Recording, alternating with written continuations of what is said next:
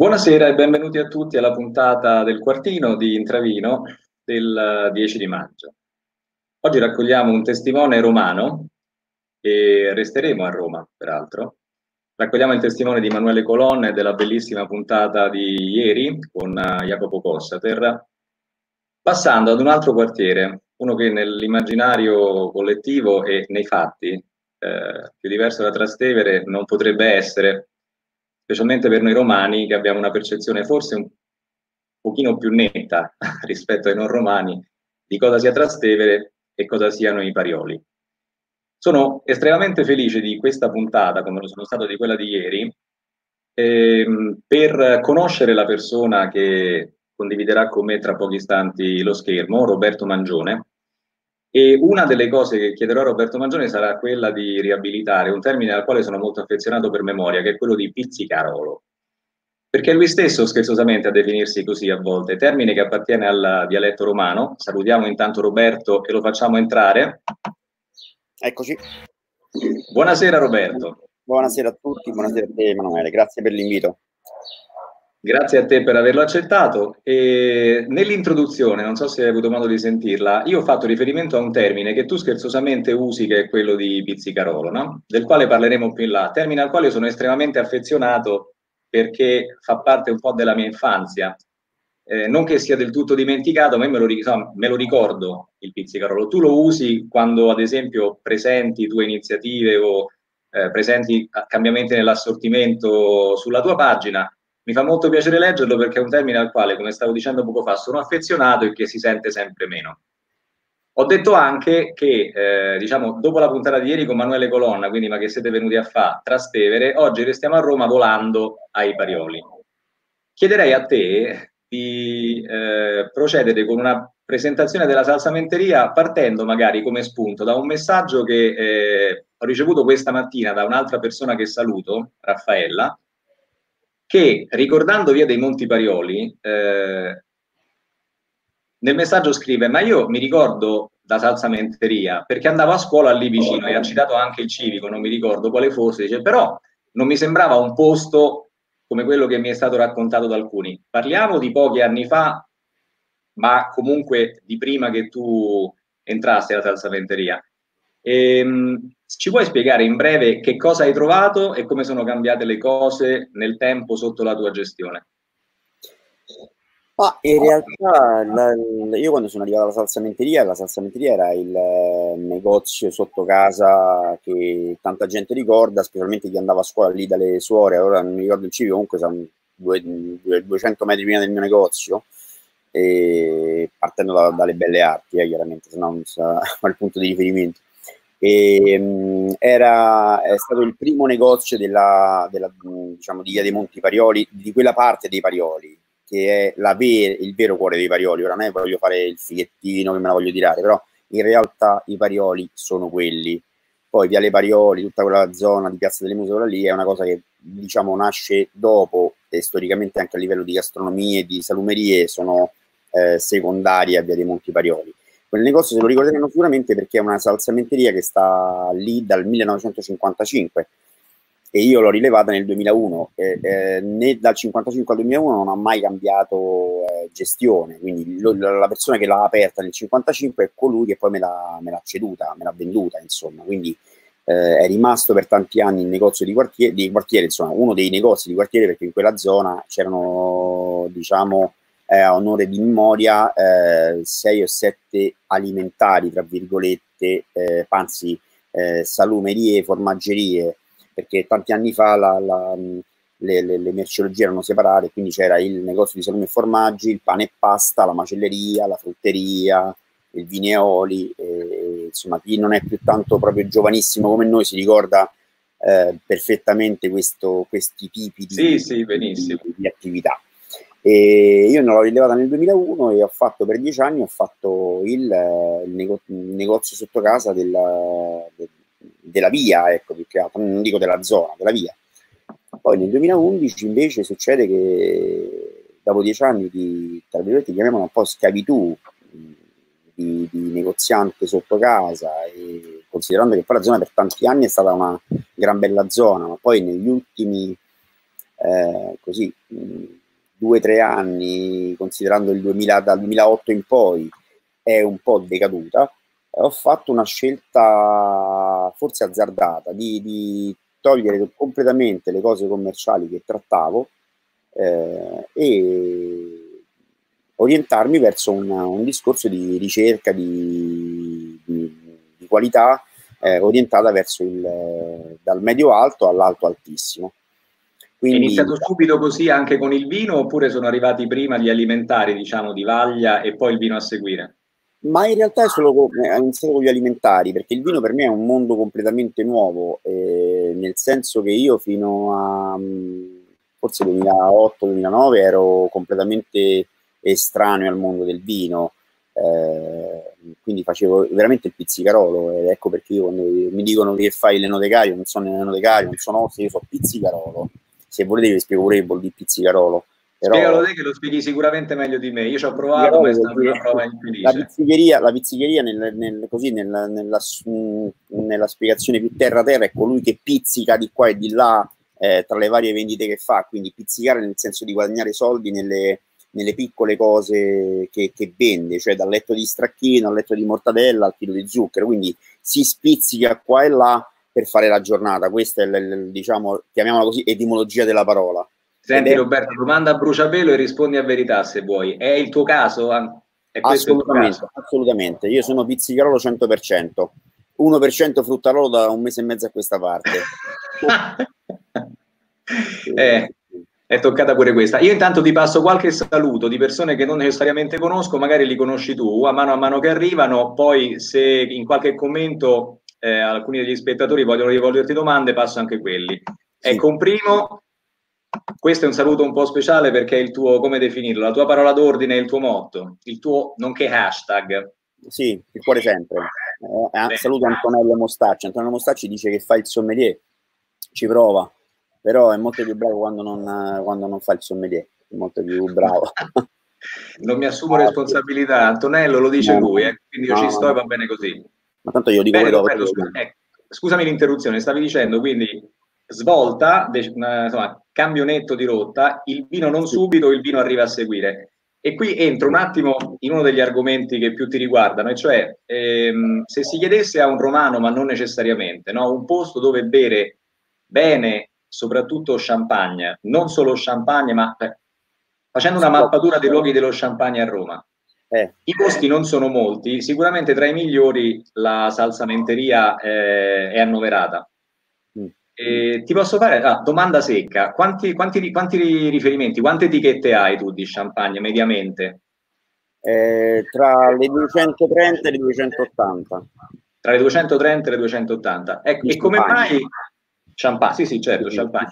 Sì. Nella successione no, alimentari, vino a seguire e poi questo assortimento magnifico di champagne, no? E no, qual è stata la motivazione della scelta champagne? Ma non, in realtà come eh, non c'è una motivazione vera e propria, c'è una così una passione unita alla follia e all'incoscienza.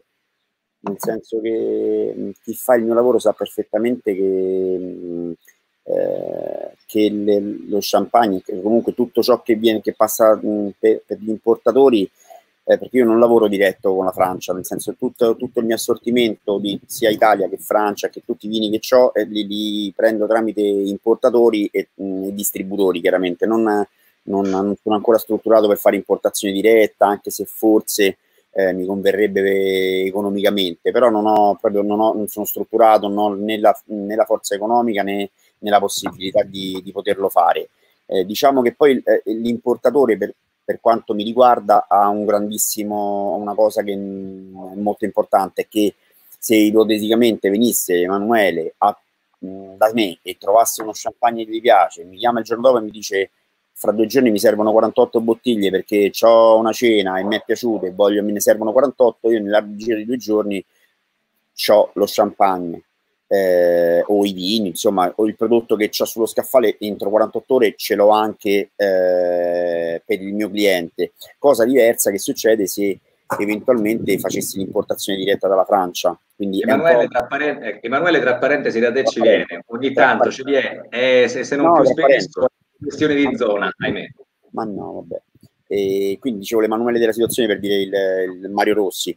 E, mm, quindi diciamo che lo champagne nasce sì, mm, come passione, come passione, ma una passione che nasce dal nulla, non è che c'è stata una, un'indicazione, una via, una, una, strada seguita, un corso, una cosa, niente, no, assolutamente, la, la, la, grande passione, la cosa di, eh, come dire, la, la cosa della convivialità, della condivisione, di aprire, di farmi consigliare anche da persone che magari ne, ne, ne sapevano poco, pochissimo e che sono state magari solo mh, eh, guidate dal loro istinto. Ho provato, assaggiato, assaggio e riassaggio e basta e mi faccio guidare solo da quello che, che è il mio istinto, la mia chiamiamo così, cultura che però è una cultura che deriva dal, dal niente, dallo zero, cioè ho iniziato proprio terra terra, non ho fatto nessun tipo di... Vabbè, questo è molto onesto, eh, cioè è molto onesto a, diciamo, non definirsi colto ma acculturato, cioè eh, non sei partito in pompa magna eh, con uh, corsi, controcorsi, conoscenze, eccetera, diciamo, può, sarebbe corretto dire che hai bevuto con chi già beveva champagne, scambiando opinioni, raccogliendo idee e diciamo andando a tarare o a selezionare meglio anche in base alle indicazioni che, che ti venivano date?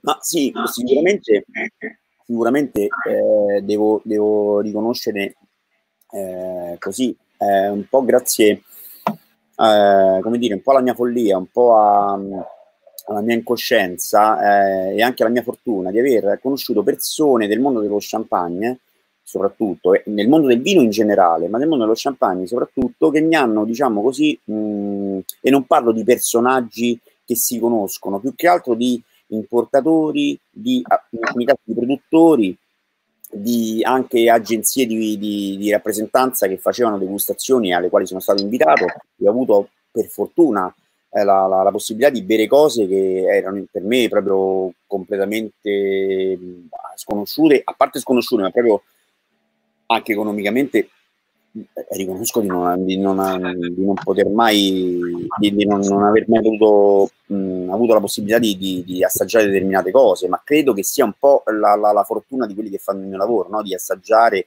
e bere cose che normalmente forse non normalmente forse, sicuramente ci potremmo permettere, non, perché poi l'errore che si fa è quando mi dicono, eh vabbè ma te c'è un sacco di cose, te chissà che bevi, te chissà qual è la tua cantina, ragazzi io, io, i vini li pago, eh, non è che me li regalano, quindi quello che mh, vorrei dire a tutti che io quello che bevo lo pago di tasca mia, ci sarà qualche fornitore che adesso dice sì ma quando mi va la fattura vecchia perché tanto lo so che già stanno tutti quanti l'Apple, la chiave. E eh vabbè aspettatela.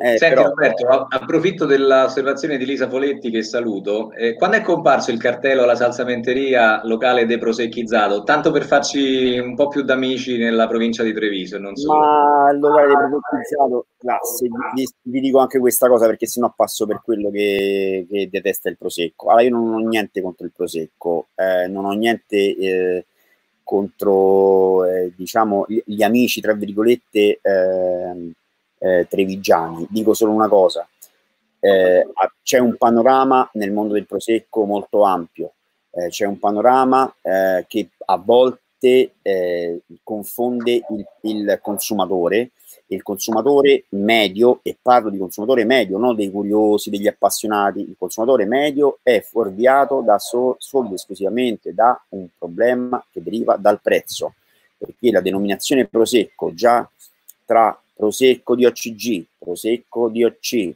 Prosecco Treviso, Prosecco, tutte queste cose. Il consumatore. Se ti esce ha... forte puoi dirla, eh? non siamo in fascia protetta, quindi no, se no, ti esce no, no, no, gentile... no, no, no, ci mancherebbe. Guarda, io, io vendo Prosecco, io mh, se posso, non voglio fare pubblicità, dico il Prosecco che vendo io, però è un Prosecco che secondo me deve essere un Prosecco che per me non è un Prosecco, è un vino che eh, è una identità di territorio, quindi ecco perché vendo eh, nodi di, di, Nino Franco, che è un prosecco che costa a scaffale 23 euro, che per un consumatore medio spendere 23 euro per un prosecco è una follia, perché ci compra 5 bottiglie al supermercato. Ora dovrebbe essere il consorzio, che, il consorzio del prosecco che dovrebbe spiegare all'utente finale le grandi differenze che ci sono fra un prodotto da 3 euro a uno che costa 20 euro e poi per esempio vendo Casa Coste Piane, vendo Cadizzago, ma ripeto, non, non, ho nessun contatto diretto, eh, non, ho, eh, non, non, dico questa cosa per fare pubblicità a queste aziende, Dico, no, queste no, sono le mie scelte.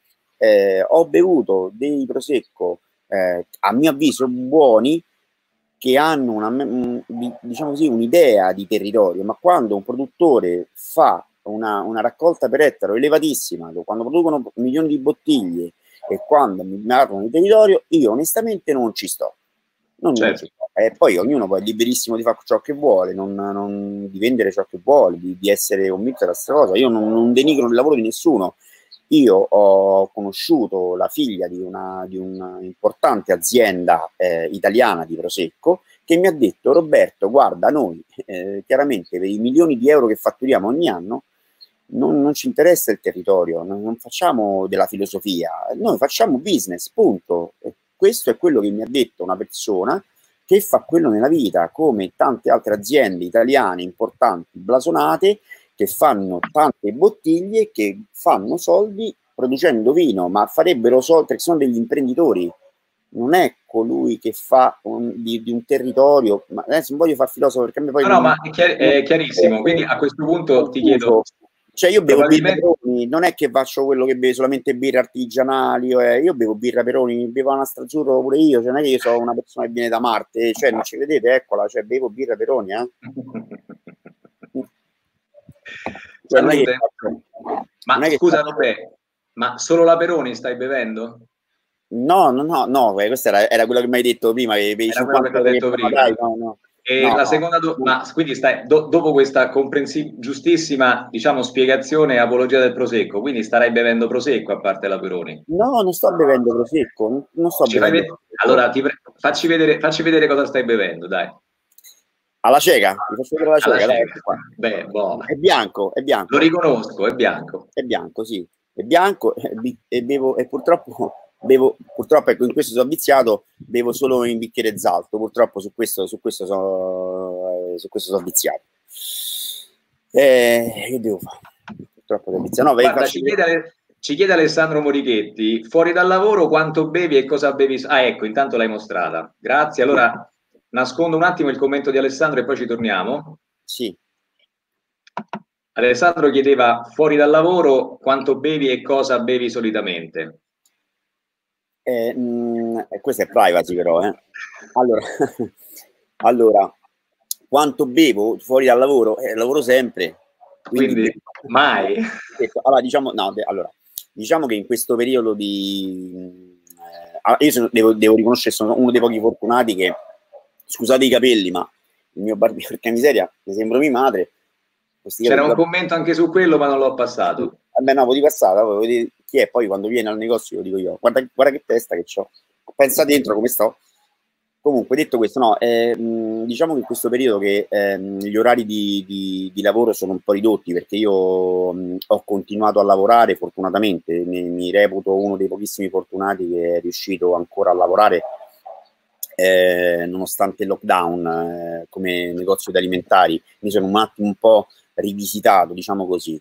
Ehm, eh, oltre, eh, sono molto contento del fatto che ci sia stato l'obbligo di chiusura alle 7, cioè alle 19, in modo tale che alle 19.15 stavo a casa e potevo godermi un po' la, la, la, la casa, la mia compagna e, e potevo ecco, farmi l'aperitivo classico a casa. Normalmente purtroppo non voglio ripetere anche qui, non voglio far fighetto, eh, bevo, bevo bollicine, bevo sia Italia che Francia al momento, eh, e bevo principalmente, ma principalmente poi ogni, non è che c'è una... Eh, anticipo una, la risposta a una futura domanda che, che, mi farai sicuramente. Qual è il tuo champagne preferito? Eh, allora, eh, vi rispondo subito. Non c'è uno champagne preferito, anche perché, come diceva un, un, grande, un grande dello champagne, diceva non esiste lo champagne, esistono gli champagne. Quindi, secondo me, a seconda della giornata, del momento, degli, anche come, come ti senti, c'è una cosa che puoi bere piuttosto che un'altra, quindi non ho una scelta, eh, non ho una, una precisa, eh, come dire, eh, cosa che bevo piuttosto che un'altra. Eh, sicuramente bevo cose che, fanno magari lungo affinamento sui lieviti perché la, mi piace una bolla mm, elegante, sottile bevo principalmente cose poco dosate perché mi piacciono molto i, vini molto più, più, verticali rispetto eh, ma questo non, poi vuol dire tutto, non vuol dire niente. E, mh, mm, bevo anche Italia, bevo anche molta Italia, eh, bevo Francia, eh, principalmente bevo bolle, perché la bolla comunque mi dà una, eh, mh, mm, a livello di, di, di, beva, a mio avviso, è una cosa che mi, mi, piace molto di più e che è molto più facile da, da mandare giù. Ecco. Quindi cosa bevo? Quanto bevo? Diciamo che eh, fuori dal lavoro una bottiglia parte sicura e diciamo che rimango sempre della stessa filosofia che la Magnum è la bottiglia ideale per due se uno non beve e quindi diciamo che questa è un po' la, la, la, la quantità. E... Carmelo intanto dice che sei un centro di attrazione per il vino e su questo eh, poi su questo verterà una delle domande a seguire. Eh, sì, però Carmelo gli ho dato 100 euro per fare stato ma per, per di sta cosa, non ho pagato. Vabbè, non è stato neanche particolarmente esoso, direi. Roberto, restiamo sullo champagne. Ecco. Allora, il tuo è, oltre che un grande assortimento, anche una, un osservatorio un po' particolare sullo champagne e la cosiddetta cultura dello champagne, in particolare a Roma. Adesso io ho trovato sempre molto divertimento a venirti a trovare al locale, soprattutto per, come dire, eh, può sembrare denigratorio dire il campionario sociale, ma non intende esserlo affatto. Diciamo la varietà È antropologica dei frequentatori e ne ho viste un po' di tutte, ripeto, con sommo divertimento. Quindi tra, mi, ho avuto modo, grazie a te, forse più ancora che grazie ad altri osti di Roma, di avere un, farmi un piccolo quadro dello champagne tra moda e sostanza, tra civiltà del bere e passatempo cool, c'era chi ne beveva consapevolmente raccontando storie o esperienze interessanti, c'era chi, per usare un termine, insomma, un paragone, sembrava lì diciamo, per sbaglio, nel senso che eh, al posto di un aperitivo qualsiasi era venuto a farsi uno champagne perché lo champagne è più cool. Adesso, nella letteratura del vino, lo champagne viene puntualmente annoverato tra, tra i fenomeni culturali, nonché i vini che molto più di altri, come pochi altri, sono marcatori sociali.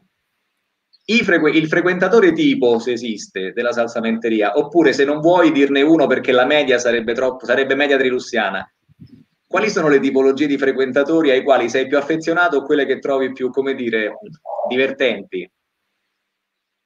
Agli scappati di casa. Gli scappati di casa. Scappati di casa. E... Ma gli scappati di casa sono grandi consumatori di champagne? Beh, sì, sono grandi consumatori di, di champagne, sì, perché purtroppo è brutto dirlo, eh, però lo champagne fa, come detto giustamente te, adesso fa un po' figo, no, bere champagne. C'è gente che beve champagne da sempre. Ora, ripeto, io non voglio far fighetto, io non, io non sono nessuno. Parto sempre dal presupposto che io, io non sono nessuno. Sono un mezzo matto che a un certo punto della vita per motivi che se volete vi spiego, io mi sono messo a fare questo lavoro perché il mio primo pensiero era stato quello di mettere due tavolini alla salsamenteria per far mangiare la rosetta con la mortadella e il peroncino all'operaio che aveva un'ora di tempo per fare il pranzo e che si poteva sedere. Punto. Solo ed esclusivamente questo. Poi, eh, che succede? Che eh, c'era quello che mi diceva, senti, anziché il panino, ma non mi puoi mettere due fette di mortadella con pezzo di pane, me lo mangio così. E quindi da lì è iniziata tutta quanta la storia. Quindi non, ha, non c'è un progetto, non è un format, non è niente. Quindi tutto quello che è successo è successo perché? Perché secondo me, una, e non voglio fare della retorica o... Eh, è successo che le persone hanno bisogno di tornare a un livello umano, che manca da tempo, senza fighettismi, senza fare il locale super figo. La salsamenteria è un bordello, sembra un bazar del terzo mondo. Io mi vergogno a volte, cioè non, mi sento veramente a disagio. Io mi, entrando in un negozio come il mio, mi sento a disagio. Il problema è che eh, le persone in generale, e, e posso vantare tra, mia, tra, i miei clienti, ma non lo dico con un senso di vanto, posso vantare tra i miei clienti professori universitari, grandi professionisti, eh, gente che eh, autoferrotrambieri che vorrei fare, ricordo. vorrei fare nome e cognome ma non lo posso fare per la privacy ma è Giacomo Giuliani per dire no? che adesso un grande lui, me lo ricordo che è un ragazzo d'oro che spende i soldi del suo stipendio per acculturarsi, perché è un appassionato di vino ed è uno che ha una cultura del vino che chi lo conosce sa di cosa parlo, quindi non mi va di fare, di, di fare cioè, i, i, miei clienti non sono, i, non sono clienti, sono persone normali che alla fine della loro giornata lavorativa, chi per motivi istituzionali, chi per motivi eh, lavorativi di un certo tipo, chi per un motivo o per un altro, viene da me, se fa il calice, calice per modo di dire, calice non esiste, eh, e magari si, poi se ne va a casa più tranquillo e più sereno, ci sono... Ehm, eh, funzionari importanti del... Hai letto il commento in evidenza di Giovanni? Eh, solo. Sai quando entri ma non sai quando esci. Eh, eh sì, eh, sì, è vero, cioè, il, il, record è stato il record indoor, quindi perché stava da dentro, eh, la, ce l'ha una persona che, che, è rimasto 13 ore dentro. 13 ore, quanti, 13 ore quanti calici? Ma 13, ma non lo so, ma a un certo punto i calici non c'è più un numero, cioè non, non c'è più un numero, è che è una, mm, eh, come dire, la, la, magia che, che mi dice, ah, questo è un posto magico, quando mi dicono, questo è un posto magico perché uno entra di qua di là, in realtà la magia non la faccio io, la, la magia la fa la gente che viene, perché si rimette a uno, a, a, in, un, in un modo, si, si trova pace con se stesso e con gli altri, e quindi il tempo che passa non non, non, non, fa più testo. Io avevo messo eh, tempo fa eh, una, una, cosa, avevo messo quattro orologi eh, dove c'era lo, il fuso orario di Tokyo, quello di New York e quello di Sydney, e poi c'era il fuso orario della salsamenteria avevo staccato le, le lancette dell'orologio perché non c'era fuso orario, ma no, ripeto, è una, cosa che, è una cosa che nasce osservando quello che succede. Quindi diciamo, tutto quello che io ho fatto è osservando e cercando di capire quali sono le esigenze del pubblico di oggi. Poi, Guarda, se provo a riassumere, se mi permetti, provo a riassumere il discorso, ovviamente correggimi se sbaglio, in una parola, altra parola che mi sta molto a cuore, oltre quella di pizzicarolo o pizzicagnolo, ed è quella di oste. Cioè, una cosa che mi ha impressionato da quando, ora non ricordo quanti anni, ma insomma, da, da quando prima più regolarmente, negli ultimi tempi, ahimè, più occasionalmente ti frequento, ehm, allora, da quando... concorrenza, dalla concorrenza, dalla concorrenza, dalla concorrenza. Vado anche dalla concorrenza. Non esistono concorrenti, non esistono concorrenti, non esistono, esistono solo colleghi, esistono solo colleghi, non esistono concorrenti. Sì, e per fortuna, guarda, ne approfitto per dirti che l'altro che frequento ha il tuo stesso punto di vista, cioè è un'altra persona che non ama parlare in termini di concorrenza, ma di collegialità, quindi ritiene che le, che, le altre persone che stima Roma siano colleghi e non concorrenti, ed è un'altra persona che come te non fa retorica. Mia, ecco, io ho parlato di Oste perché, ehm, come dire, tu ti sei posto in modo molto diretto, onesto, a tratti, come dire, guascone, mettiamola così, fin dall'inizio e con chiunque ti capitasse. Ora, sì. tu hai anche accennato al fenomeno che i più fini antropologi denominano fighettismo, è cambiato, diciamo, il, è un po' cambiato il tuo pubblico, no? Come è stato possibile? Cioè, questo per me è veramente un piccolo miracolo. Il tuo non è un locale alla moda e quindi forse è per questo che non passa di moda. Però prima di, dopo gli operai che venivano a fare la pausa, dopo persone, diciamo, non in vista che venivano a farsi una cultura bevendo da te e con te, hanno cominciato ad arrivare, cito questi perché li ho visti oppure perché me ne hai raccontato, gli Augias, i Craxi, Caterina Balivo, l'ultima volta che veni da te, insomma, sopraggiunse lei, tutto a tratti, tutti allo stesso modo. La chiave dove sta? Nell'essere oste, a mio modo di vedere, cioè non serve dare tante spiegazioni, non serve trovare definizioni particolarmente complesse o arzigogolate, però tu forse e pochi altri incarnate, impersonate l'idea dell'oste come l'oste dovrebbe essere. Hai qualche, se hai qualche commento su questo, fallo pure, così poi andiamo alla parte più impegnativa, che non ci prenderà molto, ma è impegnativa. Prego. Eh, ma, eh, io non, non, tratto tutti allo stesso modo, nel senso che eh, sempre diciamo con rispetto, chiaro, non è che mandi a fanculo la gente, poi ci mandi pure, se se lo meritano se lo mandi, eh, indipendentemente dal nome o cognome, eh, ci mancherebbe, però eh, il, il, discorso è che tratti tutti allo stesso modo, eh, nel senso che secondo me il, mh, mm, bisogna un attimo eh, ricordarsi che siamo comunque prima delle persone, poi il resto, anche perché ti dico una cosa, molto spesso eh, succede che, mh, mm, ehm, come si dice, che queste persone, questi personaggi, chiamiamoli così, no? senza fare nomi e cognomi, e questi personaggi sono magari un po' anche stanchi di essere sempre eh, sotto sotto, eh, sotto botta eh, del fatto che la gente li ferma per strada, mi fa l'autografo, queste stronzate qua. E magari hanno, essendo anche loro delle, prima delle persone, magari hanno voglia un attimino di starsene per conto loro, col marito, con la moglie, con la sorella, col fratello, con i figli, senza rotture di scatole. Quindi quando ritornano a una dimensione umana che gli appartiene, secondo me ritornano a quello che vogliono.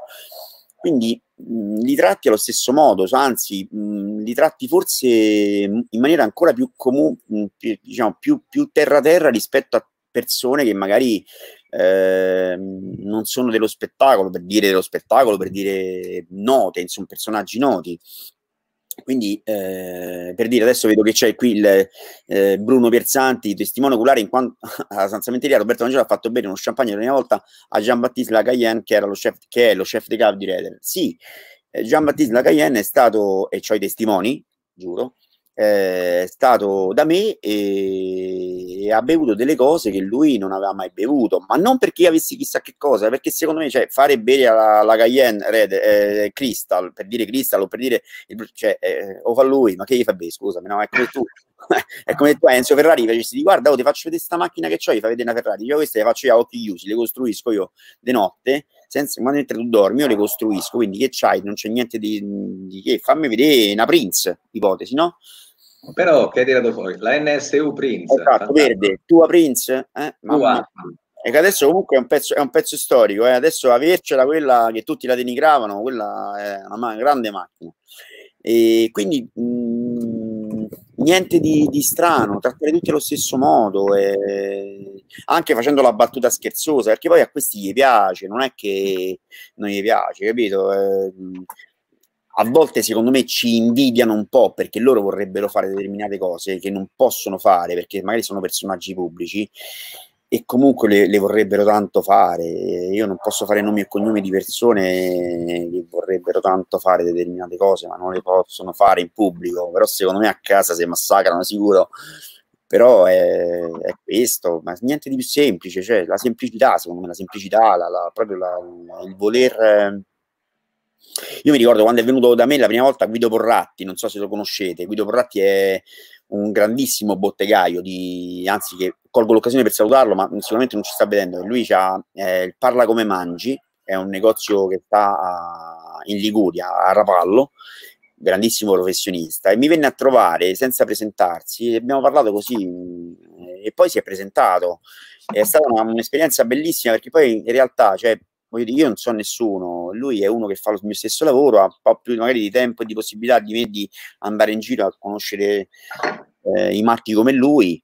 E, e però è così, succedono così queste cose. Saluto anche il grande Gino della Porta, prepara, dopo due mesi e mezzo a casa scappa e vengo da te.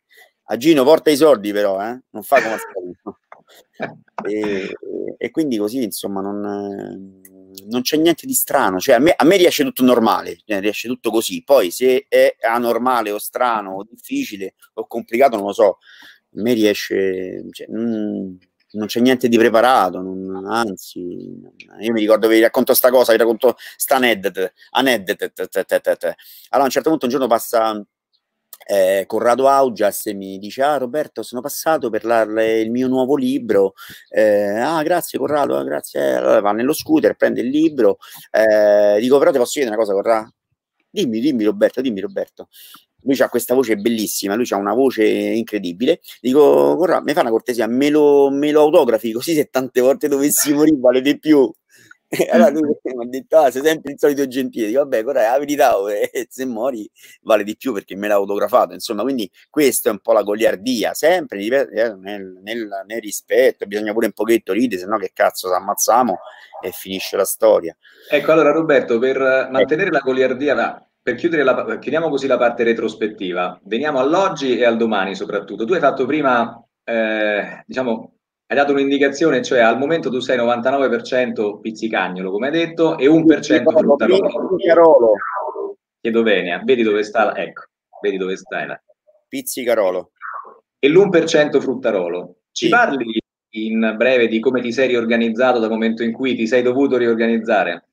Ma allora, non è che mi sono dovuto riorganizzare, faccio... Ho, Ti hanno diciamo, riorganizzato. Eh. Diciamo che la, la, la, parte, la, parte, di vendita di alimenti eh, che c'è sempre stata ha, in questo periodo, eh, purtroppo, dico purtroppo perché insomma la situazione senza, eh, è, stata abbastanza eh, pesante per tutti, eh, è stata una brutta cosa, ecco.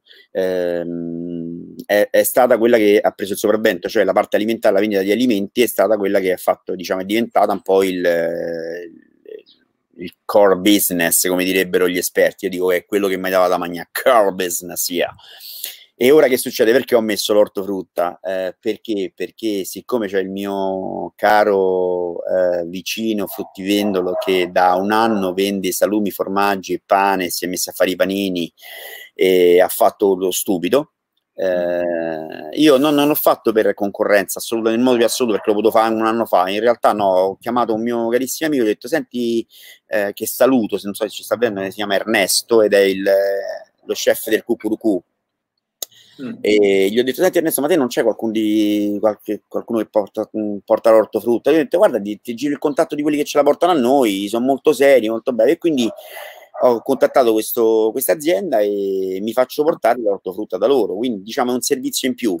Non ho mai fatto il fruttarolo, ma in realtà eh, non mi sono mai spaventato di, fa- di, di fare niente, nel senso che è un servizio eh, che do ai miei clienti e che nel frattempo, che, anche perché questi poveracci dopo un'ora e mezzo magari di fila che fanno fuori e poi magari devono fare un'altra 40 minuti di fila dal fruttivendolo, entrano e si comprano pure il pomodoro ciliegino, i limoni, il melone, che ne so, le zucchine romaniste, no romanesche, le zucchine romaniste, una mi ha chiesto c'è le zucchine romaniste, io ho fatto no, sulle zucchine laziali, quelle oggi romaniste non ce l'abbiamo e quindi insomma ho fatto un assortimento di ortofrutta solamente per allargare la, la, la, l'offerta ai, ai clienti.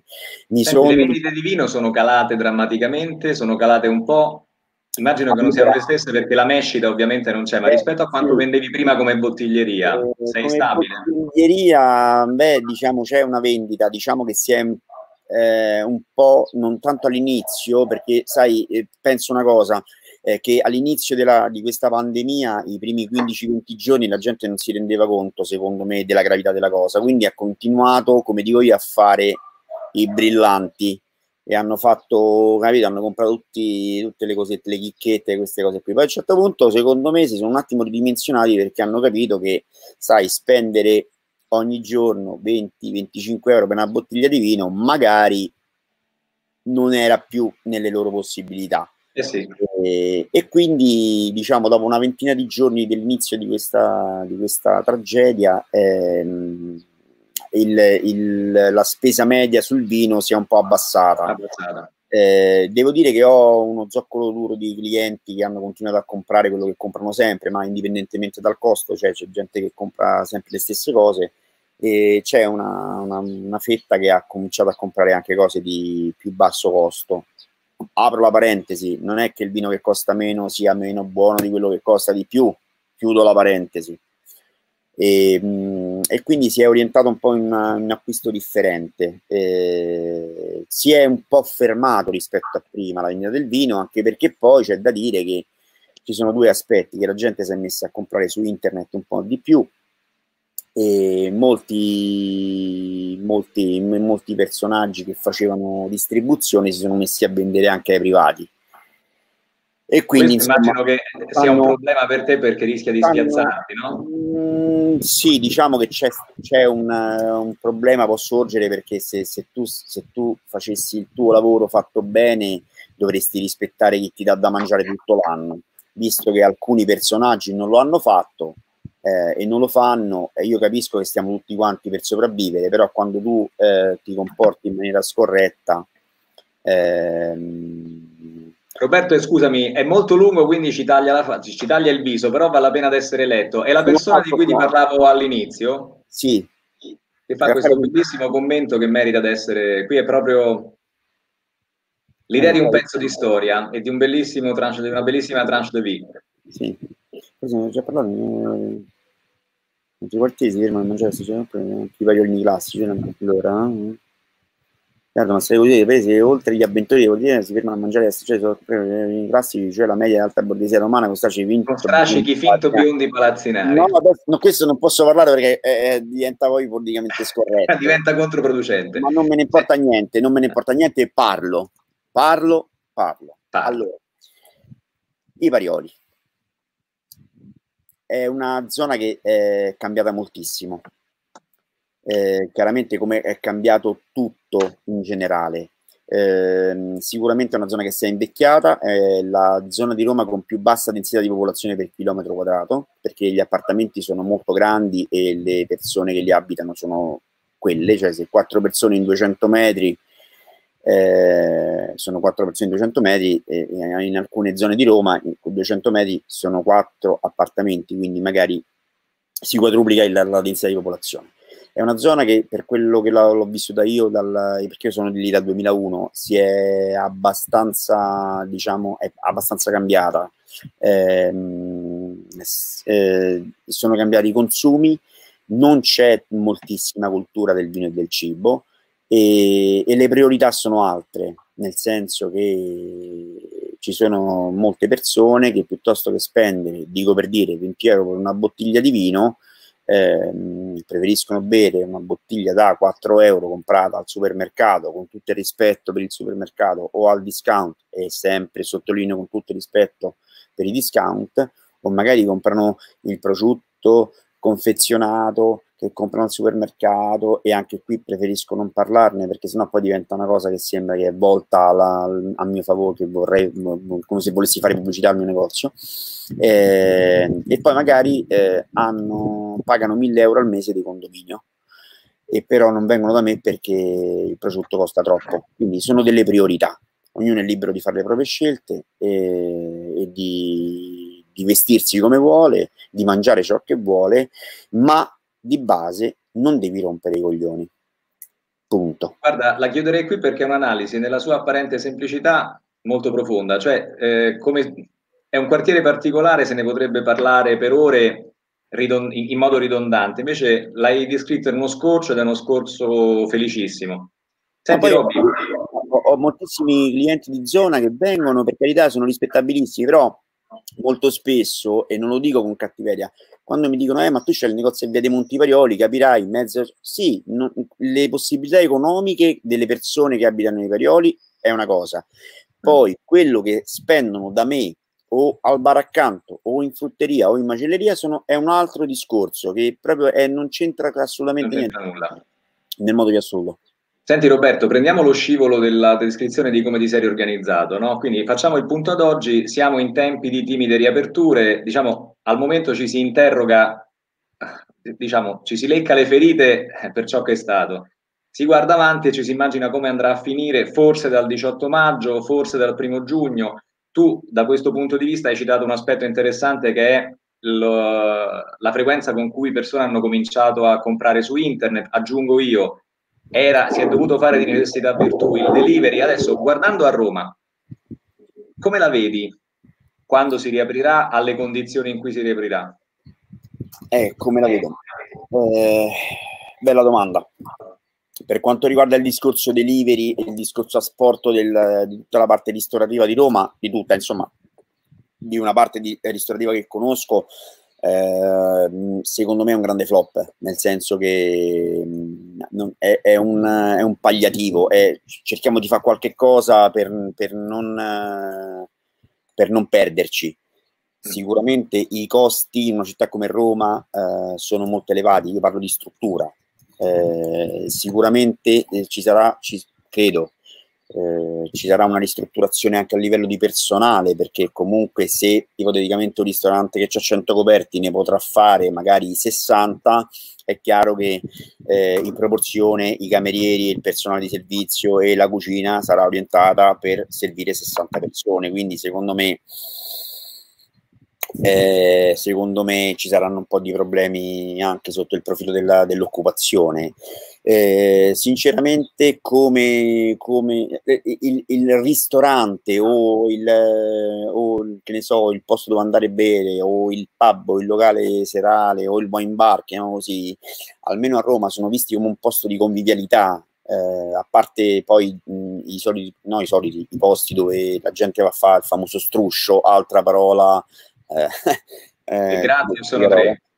Eh, quindi eh, a parte questi posti qui, diciamo che il nostro lavoro è incentrato eh, su, sulla convivialità, sulla conoscenza, su che hai fatto oggi, come ti senti, come mai ti vedo stanco, aspetta, ti faccio assaggiare una cosa che mi è arrivata, quindi quello sarà un, un, un, come dire, una cosa che mancherà, almeno per il momento, secondo me. E... Eh, Roberto, allora in particolare per la salsamenteria, cioè se tu togli la convivialità, la salsamenteria, a mio modo di vedere, è cioè, tu l'hai definita prima un bordello, bellissimo sì. bordello, negli spazi che hai tu e con i tipi di fruizione del tuo sì. locale e di quello che offre, come farai tu? Beh, non lo so, vediamo quello che, vediamo quello che, che succederà, vediamo, vediamo, un po' quello che, che, si potrà e quello che non si potrà fare. Eh, vediamo... Potresti meditare magari un trasferimento a Firenze perché non so se hai letto il commento di Andrea Gori che sta passando ora, God Save the Wine. Uh, sì. Andrea dice che a Firenze funziona un po' meglio, quindi quartieri ricchi, spese ricche in alimentari di quartiere almeno in pandemia. Ma guarda, allora ti dico, dico una cosa molto nuda e cruda. Eh, gli alimentari di quartiere sono, hanno, in questo periodo a Roma hanno lavorato tutti quanti moltissimo per due motivi. Primo perché la gente non aveva voglia, allora, primo perché chi compra online al supermercato si è trovato con una lista di attesa, chiamiamola così, di 15-20 giorni. Quindi fai la spesa oggi, il, il dramma sociale qual è stato per queste persone? Che essendo abituati a ordinare adesso e tra quattro ore c'è la spesa a casa, si sono trovati a, a, ordinare adesso e avere la spesa non fra quattro giorni, ma fra dieci. dieci all'inizio, die- sì, sì, erano quelli i tempi. Si sono trovati spiazzati rispetto a un meccanismo che per loro era automatico. Quindi ordino adesso, fra quattro ore torno a casa e ho la spesa che mi arriva. Ok. Detto questo, gli, diciamo, i negozi di quartiere hanno lavorato tantissimo in questo periodo perché? Perché la gente non voleva fare tre ore di fila al supermercato, non voleva, in alcuni casi non poteva andare al supermercato. Eh, hanno, eh, pensavano che il negozio sotto casa, dove non sono mai andati, e sottolineo questa cosa perché la cosa mi fa anche molto incazzare, onestamente, scusate il termine poco francese, però io ho visto gente che è tornata da me dopo dieci anni che mi ha chiesto il lievito di birra, forse era uno dei pochi negozi a Roma che aveva il lievito di birra, ma anche lì ne, lasciamo perdere, preferisco evitare, potrei fare nomi e cognomi. Eh, per dire, eh, quindi sai, quando in queste situazioni tu stai lì e c'hai un negozio in cui eh, gente che viene da, dalla Francia, dico per dire, vuole venire a, vi- a visitarti il produttore francese o il produttore di un certo tipo o il produttore di formaggi, viene da te e perché dicono ah sai ho sentito parlare di te e poi arriva il cretino che ti vuole comprare 10 grammi di lievito di birra onestamente un po' mi girano le palle no? Perché vuol dire che allora, tutti gli sforzi che faccio e so per il cretino che deve, fa, che deve comprare lievito di birra. Ma detto questo i, i negozi di, di, quartiere hanno lavorato perché? Perché la gente ha, eh, pensava di, eh, di come si dice? Di, di, di andare nel negozio dove non c'era mai gente. Ah ma sì ma entro ma quello netto di prosciutto costa 4 euro eh, al supermercato pago 99 centesimi, ok, e quindi sono ritornati in questi, in questi negozi. Guarda, forse la prosecuzione te l'ha rubata sempre Andrea Gori, che scrive già da lunedì è cambiato tutto di nuovo, senza code sono tornati tutti al supermarket. Io, guarda, in, questi, in questi due mesi, di circa due mesi, cosa ho fatto? Eh, non ho aumentato i prezzi, non ho aumentato i prezzi, lo dico a proprio lo, lo, strillo, non ho aumentato i prezzi di nessun tipo di prodotto, cosa che invece ci sono delle, addirittura delle inchieste in giro su alcuni gruppi importanti di grande distribuzione che hanno eh, aumentato i prezzi e qui i consumatori dovrebbero, essere, dovrebbero fare un attimino mente locale su quello che che, hanno, che, che, che, si trovano a, quando vanno al supermercato. Lasciamo io ho lavorato 5 anni in grande distribuzione, vi potrei raccontare cose che voi umani non potete neanche immaginare. Detto questo, ma non voglio fare polemico, ehm, non ho aumentato i prezzi, ho comunque fatto garantito il servizio a domicilio senza sovrapprezzo, non c'era minimo di spesa, sono stato dalle 8 di mattina fino alle 7 e mezza di sera appresso alla gente e non mi vergogno a dirlo, mi sono anche riuscito a fare la pipì addosso perché non sono riuscito ad andare al bagno a farla perché ero troppo preso e impegnato a servire la gente. Di conseguenza, questi signori, molti signori si dimenticheranno di quello che abbiamo fatto per loro. Dico abbiamo perché tutti i negozianti delle varie zone sono stati a disposizione dei clienti che si erano dimenticati e poi ti trovi, tro- ti trovi quello che ti dice ah per fortuna che ci siete voi e poi dopo due giorni vedi che torna con le spese del supermercato e gli si potessero staccare le braccia. Ma lo dico senza... sì, hanno le, le, braccia più lunghe delle gambe a volte, no? Gli si allungano perché... Allora, voglio dire, no? Eh, torniamo sempre non ci vuoi venire da me, non ci venire, però non, a me non mi prende in giro, detto questo, non dico da me, come per dire tanti negozianti miei colleghi. Quindi tornando al discorso prima, se no ci perdiamo. Eh, ecco Guido, ciao Guido. Eh sì, te l'ho passato apposta perché, ecco. Perfetto. Così hai e, modo di ricambiare. E quindi, dicevo, i negozi sotto casa sono ritornati in voga, speriamo che i clienti apprezzino quello che abbiamo fatto, tutta la presenza, la, la, la, come dire, la, possibilità e la l'essere a disposizione di questi clienti eh, dia dei frutti, eh, perché questo poi è il nostro lavoro, insomma, non, eh, avendo 30 metri di, di negozio non puoi combattere contro nessuno. Beh, allora guarda Roberto, per arrivare in chiusura riassumo, cerco di riassumere innanzitutto il quadro che tu fai, che se non è nero magari, ma insomma, diciamo è sui toni del grigio, e cioè Molte chiusure e comunque molte ristrutturazioni, soprattutto sotto il profilo del personale. Ahimè, questione dolorosa perché eh, chi prima aveva coperti a centinaia adesso dovrà ridurre di conseguenza la riduzione avrà eh, un portato doloroso proprio sul personale di sala e non. Eh, è stato anche interessante il tuo descrivere questo ritorno, ahimè, temporaneo al negozio di quartiere che già viene, ahimè, di nuovo smentito dal ritorno al supermercato non appena le file sono andate assottigliandosi. Eh, cambiamo di nuovo pagina. Eh, io mi sono conservato l'ultimo eh, sorso di vino, che in questo caso è un bellone dell'azienda I Pampini, per un brindisi particolare e che vale doppio. Innanzitutto, Roberto, io mi auguro di poter tornare a più presto possibile al bordello che era la salsamenteria prima, verci sopra e dimenticare tutto questo. In secondo luogo, non lo rivelo, ma insomma tu sai di che si tratta, alla tua e alla vostra per qualcosa che è in procinto di accadere. Grazie. E il prossimo magari ce lo facciamo la salsamenteria, mezzo bordello o bordello totale come prima. Sempre bordello, sempre bordello, mai, mai. Eh, me lo auguro, me lo, sarebbe un segno di guari- sarebbe un sintomo chiaro di, di guarigione dopo la lunga malattia. Roberto, grazie. È stata più lunga di quanto io pensassi, ma questo è un uh, ottimo segno. È stata, oltre che lunga, anche molto divertente. Saluto anche, ecco, un saluto in particolare tra quelli che ci hanno seguito ad Andrea Gori che ha partecipato assiduamente e che diciamo ha condiviso con te eh, come dire, l'evolvere del fenomeno del ritorno al negozio di quartiere eh, da un'altra città che è Firenze e saluto anche Raffaella che era la persona che, eh, alla quale ho fatto riferimento all'inizio della trasmissione ha mandato quel bellissimo commento. Grazie, ti rinnovo. Eh, rin- ecco, ho brindato, non dico altro, torniamo presto a brindare con, eh, per il migliore dei motivi. Bene. Saluti, Robby, grazie di nuovo e buona serata. Grazie, un saluto a voi e grazie ancora per avermi invitato. Grazie. A presto. A prestissimo. Bene, giusto 30 secondi per anticipare la puntatona anche di domani. Eh, ecco, abbiamo raccolto il testimone da Manuele Colonna e Jacopo Cosater che l'ha intervistato. Domani Antonio Tomacelli intervisterà Oscar Farinetti. Quindi tornate anche domani perché, come ogni giorno, ne vale la pena. Grazie a tutti e a risentirci presto.